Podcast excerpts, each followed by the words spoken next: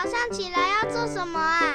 刷牙、洗脸、整棉被，还有要听《圣经》，好好听。大家好，又到我们读经的时间喽。今天呢，我们来看到《出埃及记》第二十二章。人若偷牛或羊，无论是宰了，是卖了，他就要以五牛赔一牛，四羊赔一羊。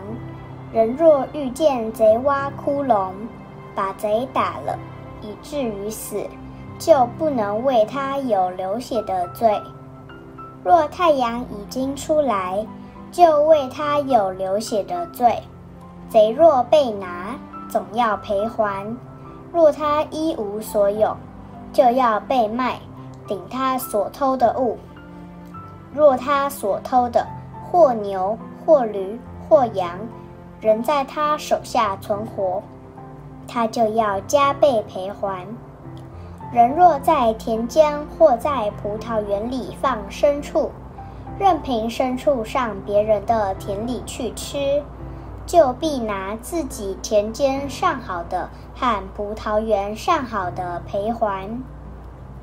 若点火焚烧荆棘，以致将别人堆积的禾捆、站着的禾架，或是田园都烧尽了，那点火的必要赔还。人若将银钱或家具交付邻舍看守，这物从那人的家被偷去，若把贼找到了，贼要加倍赔还。若找不到贼，那家主必就近审判官，要看看他拿了原主的物件没有。两个人的案件，无论是为什么过犯，或是为牛、为驴、为羊、为衣裳，或是为什么失掉之物，有一人说：“这是我的。”两造就要将案件禀告审判官，审判官定谁有罪，谁就要加倍赔还。人若将驴或牛或羊或别的牲畜交付邻舍看守，牲畜或死或受伤或被赶去，无人看见。那看守的人要凭着耶和华起誓，手里未曾拿灵舍的物，本主就要罢休，看守的人不必赔还。牲畜若从看守的那里被偷去，他就要赔还本主。若被野兽撕碎，看守的要带来当作证据。所思的不必赔还。人若向邻舍借什么，所借的或受伤或死，本主没有同在一处，借的人总要赔还。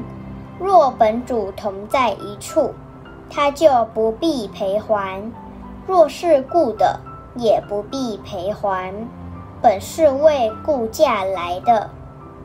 人若引诱没有受聘的处女，与她行淫，他总要交出聘礼，娶她为妻。